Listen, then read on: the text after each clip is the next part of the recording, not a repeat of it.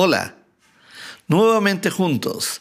Hoy en Lecciones de Vida ah, tenemos una historia muy interesante y espero que la puedas disfrutar, pero también ponerla en práctica. Esta historia es sobre un pequeño ratoncito que decidió irse a vivir a una granja. Y en aquella granja vivía un par de ancianos que tenían una gallina, un cerdo y una vaca. Pues bien, cuando estos ancianos se dieron cuenta de la presencia de este pequeño roedor, decidieron comprar una trampa. Cuando el ratoncito se dio cuenta de esa trampa y se asustó mucho, pidió ayuda a los otros animales. Fue donde la señora gallina y le dijo, señora gallina, muy buenas tardes. Venía, a ver, a ver, a ver, dijo la señora gallina. Antes que hables cualquier cosa, no me interesa. Cualquier cosa que tú quieras preguntarme, no me interesa. No tengo el tiempo para, para atenderte. Así que por favor, ve donde el cerdo y quizás él te pueda ayudar. Un poco decepcionado este ratón, fue a visitar al señor cerdo.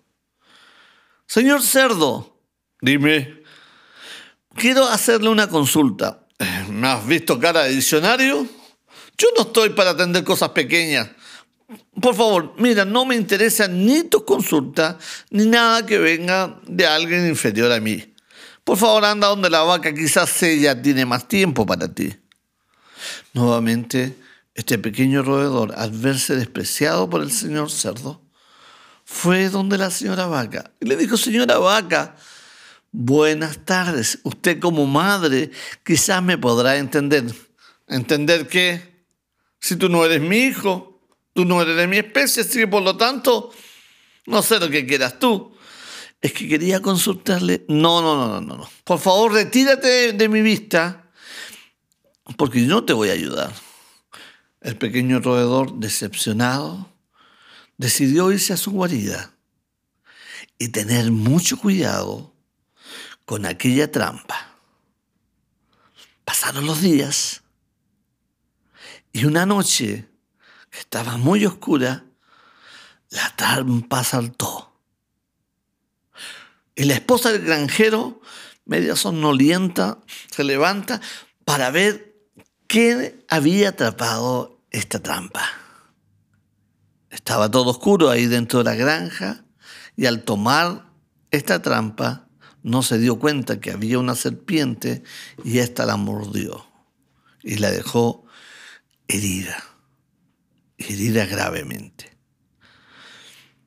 Esta señora pasaron los días y empezó a sentirse muy mal y su esposo, el granjero, con el afán de, de poder alentarla y ayudarla, lo primero que hizo fue prepararle una rica cena con la única gallina que tenían.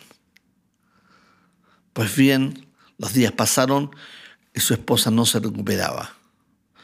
Y al ver que llegaban los familiares, la gente a visitar y saber del estado de salud de su esposa, decidió matar al cerdo para atender a sus visitas. Los días siguieron pasando y no mejoraba en nada la pobre mujer. Tristemente, ella falleció. Y el granjero, al ver que su esposa había fallecido y tenía que correr con todos los gastos, no tuvo otra opción que vender la vaca. Pues bien, ¿cuál es la moraleja?